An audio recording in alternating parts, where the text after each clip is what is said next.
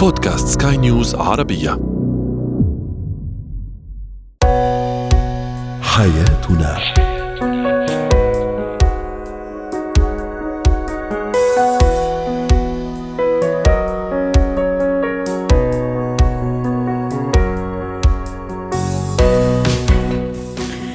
مستمعينا الكرام أهلا بكم معنا إلى حياتنا فضاؤكم اليومي الذي يعنى بشؤون الأسرة وباقي الشؤون الحياتية الأخرى والذي يمكنكم الاستماع إليه عبر منصة سكاي نيوز عربيه dot com slash بودكاست وباقي منصات سكاي نيوز العربيه الأخرى. شاركونا عبر رقم الواتساب 00971 561 886223 معي أنا أمال شاب. اليوم نتحدث عن التجاهل الزوجي. ما هو هذا التجاهل الزوجي وكيف يؤثر على العلاقة بين الشريكين؟ ما هي علامات سوء التغذية عند طفلي وكيف نعالجها؟ وأخيرا نتوقف اليوم عند اتيكيت ركوب وسائل النقل العامة.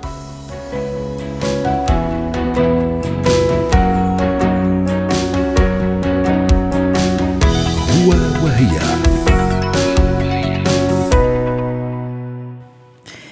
زوجي يتصرف ببرود معي ويتصرف بصمت رهيب أيضا زوجتي هذه هذا ما يعرف بالتجاهل الزوجي.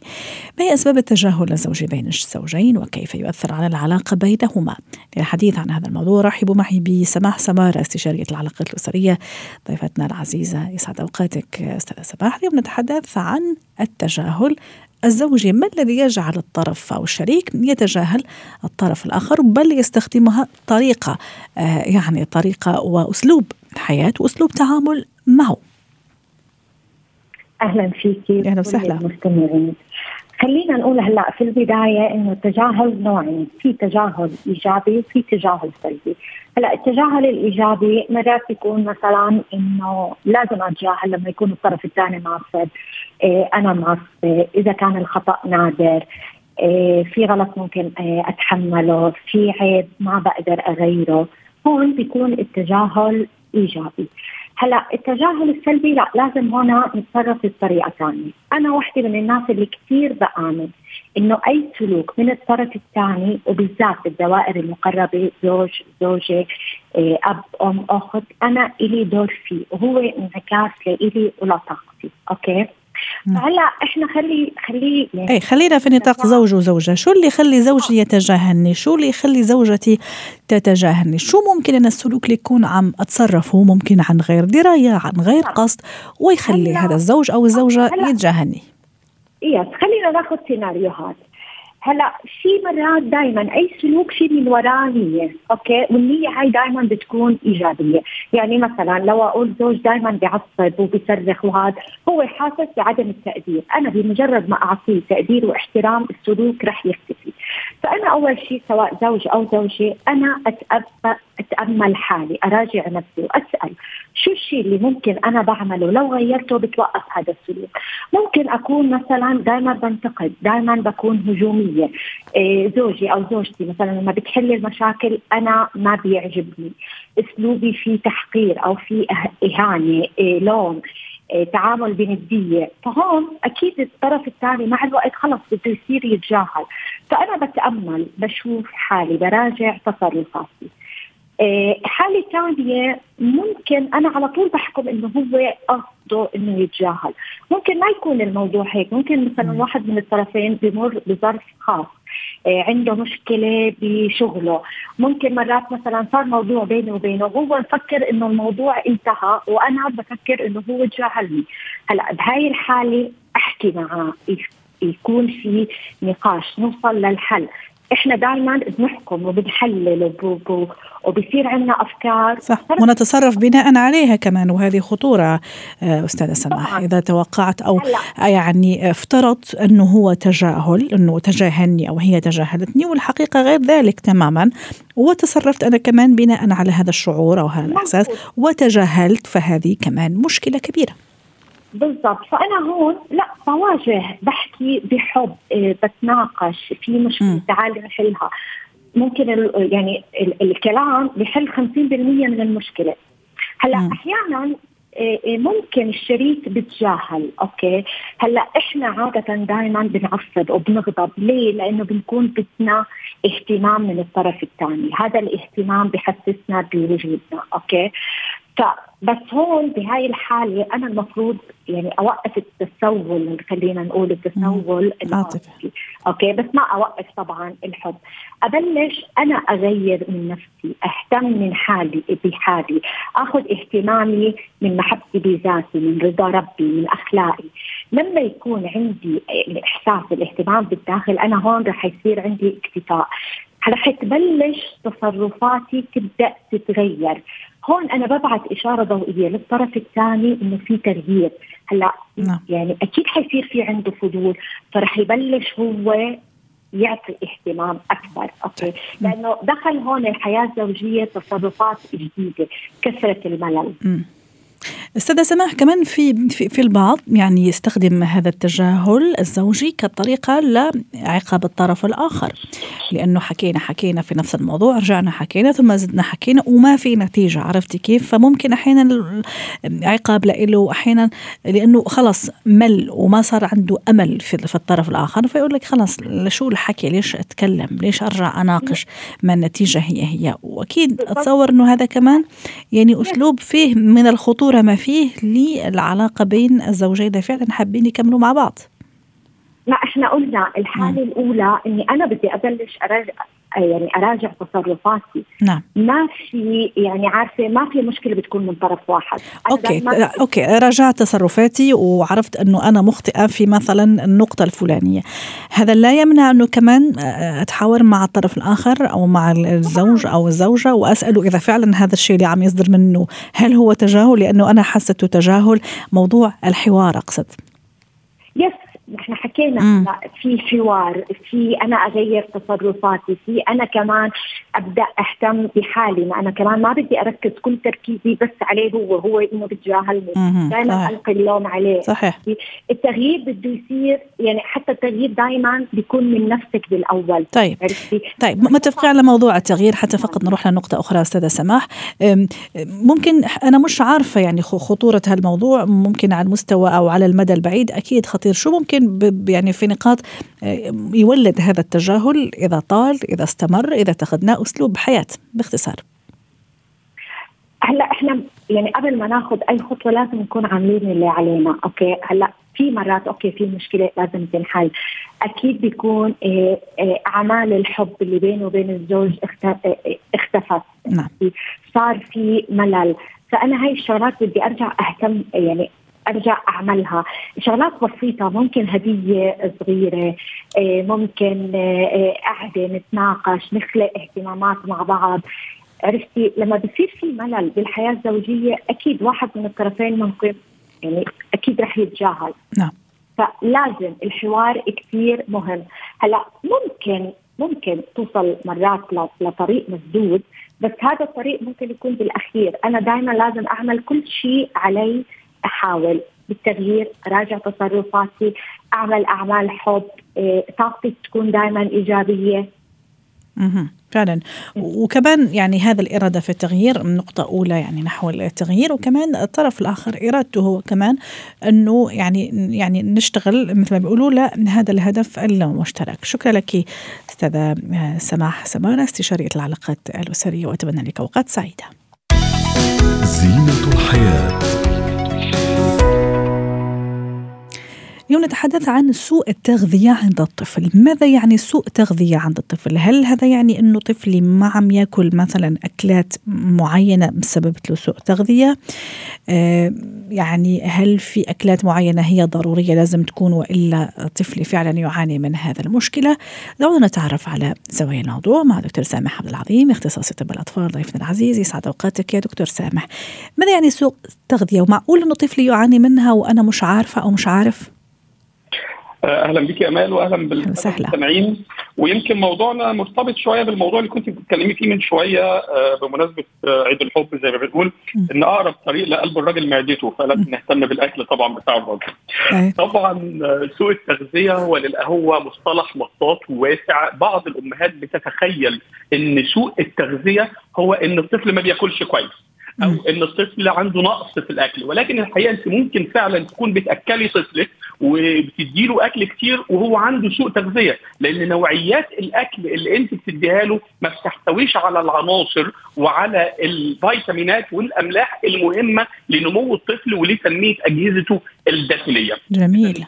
اذا سوء التغذية زي ما بنقول مصطلح مطاط ولازم نحدد إحنا عندنا إيه بالظبط وبنتعامل مع إيه بالظبط وبتعرف سوء التغذية دكتور؟ ما أعرف إذا توافقني الرأي كان دائما يعني مصطلح مقترن مثلا بمجاعة دول معينة ممكن بحالات اجتماعية معينة دائما نفكر في هذا في هذا الاتجاه في حين إنه لا ممكن أنا البراد عندي والثلاجة عندي مليانة أكل ولله الحمد لكن مش الأكل اللي يحتاجه طفلي.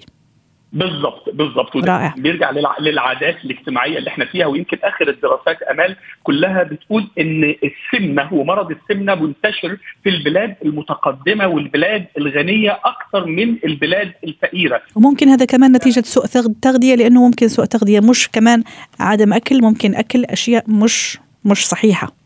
بالضبط. ممتاز. التغذية مرتبط بالعادات الاجتماعية السيئة اللي بقينا نعيش فيها الفترات الأخيرة. طبعا انتشار الوجبات السريعة وانتشار المشروبات الغازية وانتشار السويتس والحلويات والريتم الحياة صح. السريعة خلى الأطفال بتاخد أكل غير صحي تماما غير الفترات اللي فاتت لما كانت الأسرة بتتجمع وبناكل أكل واحد في البيت كلنا. وده سبب سوء التغذية. فعشان كده سوء التغذية مش بس إن إحنا الأكل قليل ولكن نوعيات الأكل اللي إحنا بنقول. وسوء التغذية مش إن أنا أشوف طفلي وبس هزلان أو ضعيف أو ناقص في الوزن ولكن سوء التغذية كمان إن أنا أشوف طفلي زايد في الوزن وعنده مشاكل السمنة بأمراضها الكثير ومشاكلها الكثير على جسم الطفل. شكرا لانك صححت لنا فعلا هذا المفهوم دكتور سامح. في أعراض كذا تظهر على ابني وأقول والله ابني فعلا عنده سوء تغذية. إيش هي الأعراض؟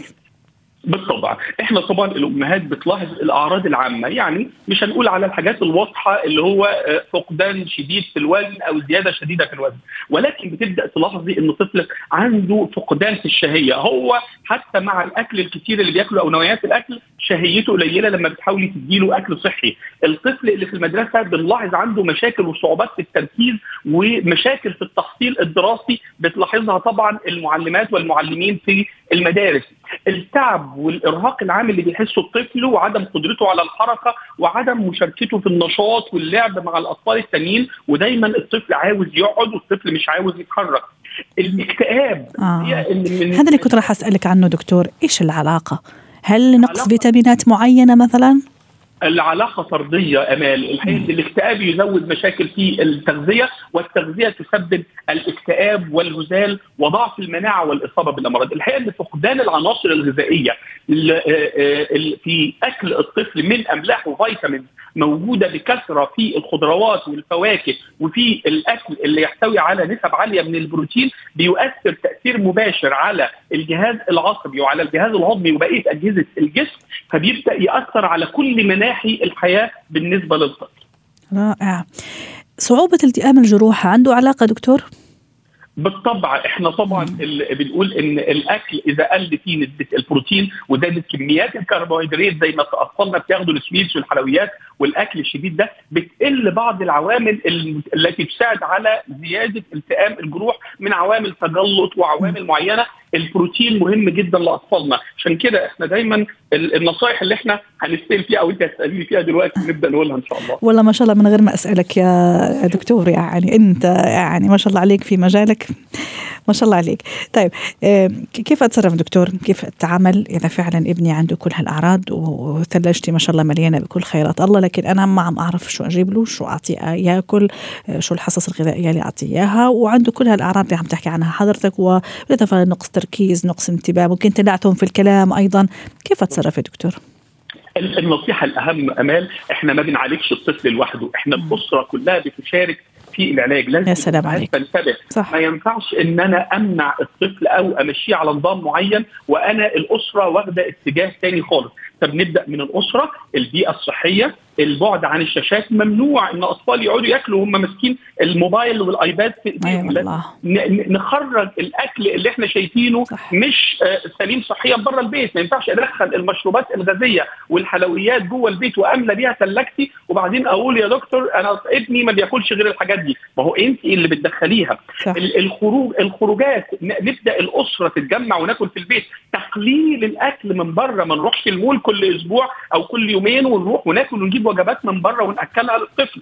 فالحقيقة طبعا ال نبدأ الوجبة لازم تحتوي على العناصر الغذائية المهمة. ودايما بنقول اللي هو الخضار بأنواعه المختلفة، الفاكهة بأنواعها المختلفة، البروتين سواء لحم، دجاج، سمك، بيض، زبادي، الحليب ومشتقاته، الحاجات دي هي العناصر الأساسية مع السوائل الكويسة، يبقى إحنا بندي طفلنا وجبة غذائية مكتملة فيها كل العناصر اللازمة لتقوية مناعته وصحته. يا الله جميل جدا هذا الكلام، الرياضة حتى نختم آه، ضرورية دكتور لما يكون الرياضة طبعا هي في كل الأحوال آه، مفيدة لكن في هذا الحالة ضرورية مثلا لما يكون عنده سوء تغذية وأعمل كل هالأشياء اللي حضرتك نصحت فيها؟ بالطبع ممارسة الرياضة بتحسن الحالة النفسية للطفل بتحسن الشهية بتخليه مقبل على الأكل بعدها بتخليه ياخد سوائل كويس. بالعكس طبعا الرياضة هي الجناح الثاني للتغذية الصحيحة لصحة الطفل.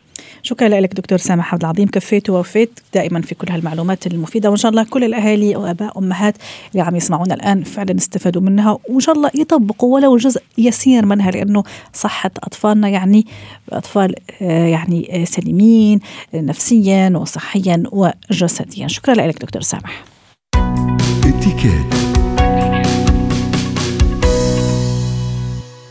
اليوم نتحدث عن أصول التصرف والاتيكيت في القواعد في وسائل النقل العامه رحبوا معي بوفاء جواد الشطي مدرب معتمد في فن الاتيكيت ضيفتنا العزيزة من الكويت. يسعد أوقاتك أستاذة وفاء. أهلا وسهلا فيك معنا اليوم. اليوم نتحدث عن أبرز قواعد الاتيكيت عند ركوب وسائل النقل العامة. بداية أمسي عليك وعلى سهلة. المستمعين بكل خير حبيبتي. الموضوع كثير جميل وشدني يعني فعلا كثير مهم خصوصا يعني إحنا لما أثناء سفرنا نستخدم وسائل النقل العام. صحيح. أه وحتى كنت بقول مثلا إحنا الآن في منطقتنا في الخليج الآن الجو جميل وشوية براد ممكن نعم. الواحد هيك يحب يتنقل خلينا نقول في مترو في وسيلة هيك ممكن في حتى في في دراجه عرفتي كيف؟ الجو جميل ممكن فرصة الواحد شوية هيك يتحرر من السيارة إذا بدك. صحيح صحيح فعلا. طبعا وسائل النقل العام بشكل عام أكيد لها إتيكيت ولها ذوقيات يعني مثل ما إحنا دائما نذكر إن الإتيكيت يدخل كل تفاصيل حياتنا. صح. أنا اليوم بتكلم تحديدا على الباصات أو على المترو النقل الجماعي صح. بشكل عام يعني. م. النقل الجماعي آه يعني من من أساسياته اولا إن إحنا نوقف نوقف في محطة الانتظار المخصصه للنقل الجماعي. ثاني شيء الأولوية تكون لكبار السن وذوي الاحتياجات الخاصة والمعاقين. يعني لما أقول ذوي الاحتياجات الخاصة أنا أقصد اللي على عكاز أقصد المرأة الحامل المرأة اللي معاها أطفال والمعاقين أكيد يعني وكبار السن مثل ما قلت. فهذه الأولوية لهم في الركوب. يعني حتى لو كنت أنا مستعجلة هذا ما يعطيني العذر أني أنا أزاحمهم صح. وأدخل. جب. واحترام أماكنهم لأنه كمان في كثير مثلا من الدول وهذا في أماكن مخصصة لهم سواء في الباصات أو في مواقف الانتظار. كمان احترام هذه الأماكن لأنه هي مش لكل الناس فهي لفئة معينة من الناس. يعني أنت فعلا سبقتيني فعلا. احترام أماكنهم كثير. صح. كثير مهم حتى لو كان الباص مزدحم صح. مهم أيضا حتى إذا كان الباص مزدحم وهم ركبوا نفسح لهم المجال إن يدخلون ويجلسون في الأماكن المخصصة لهم آه ما يمنع إني لما أشوف أم مع طفل في العربانة إني أساعدها يعني give give hand مثل ما إحنا نقول نعم. إن أنا أعطيها أمد لها يد المساعدة وأرفع معاها العربانة ما يمنع يعني وأيضا من الأشياء اللي كثير مهمة وللأسف إحنا نشوفها كثير إن تكون البطاقة الخاصة بالنقل الجماعي مثلا يكون ما فيها credit. نعم. أو انه هو ما معه فلوس ويبتدي يدخل في شجار وفي نقاش مع مسؤول النقل الجماعي إنه والله أنا ما عندي أدفع لك.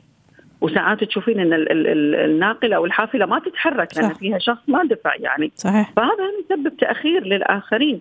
صحيح. هذه الأمور كلها إحنا لازم نحترمها.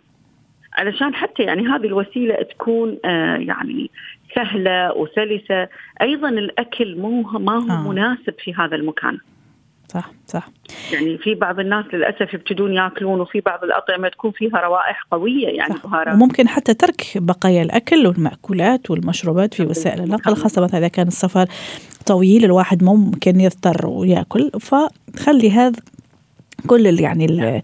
المأكولات البقايا الأكل نخليها فكمان هذه شغلة مش كويسة بدي كمان أتحدث معك أستاذة وفاء على موضوع الهاتف المحمول اللي صار معنا في كل وقت آه، يعني هذه هذا هذا العصر يقول هيك آه، وممكن أحيانا الواحد يستخدمه كطريقة شوية هيك حتى يعني يتسلى به خاصة إذا كان المسافة طويلة ممكن في شوية زحمة سير فشوية وسيلة النقل هذه تأخذ وقت حتى توصل لمكانها المحدد نعم. الكلام كمان في التليفون أو في الهاتف المحمول محمول بصوت مرتفع.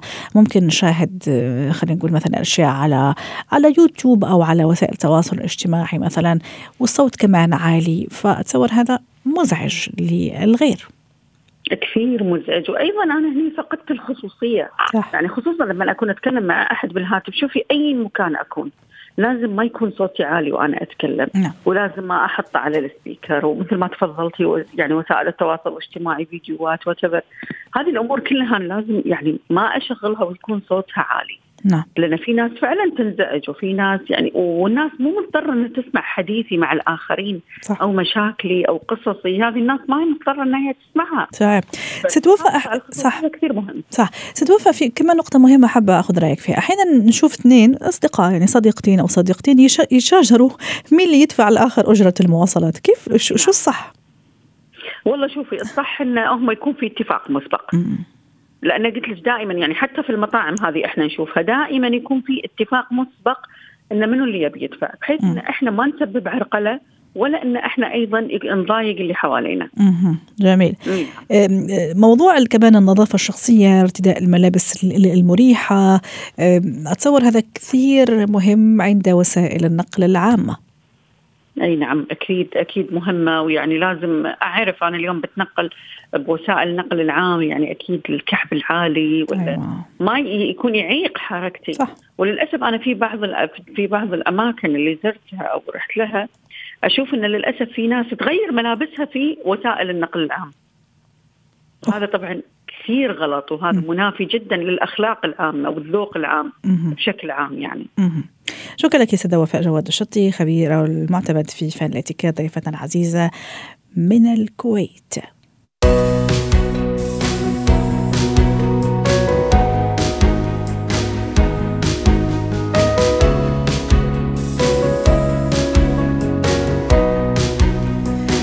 ختام حلقة اليوم من حياتنا. شكرا لكم وإلى اللقاء.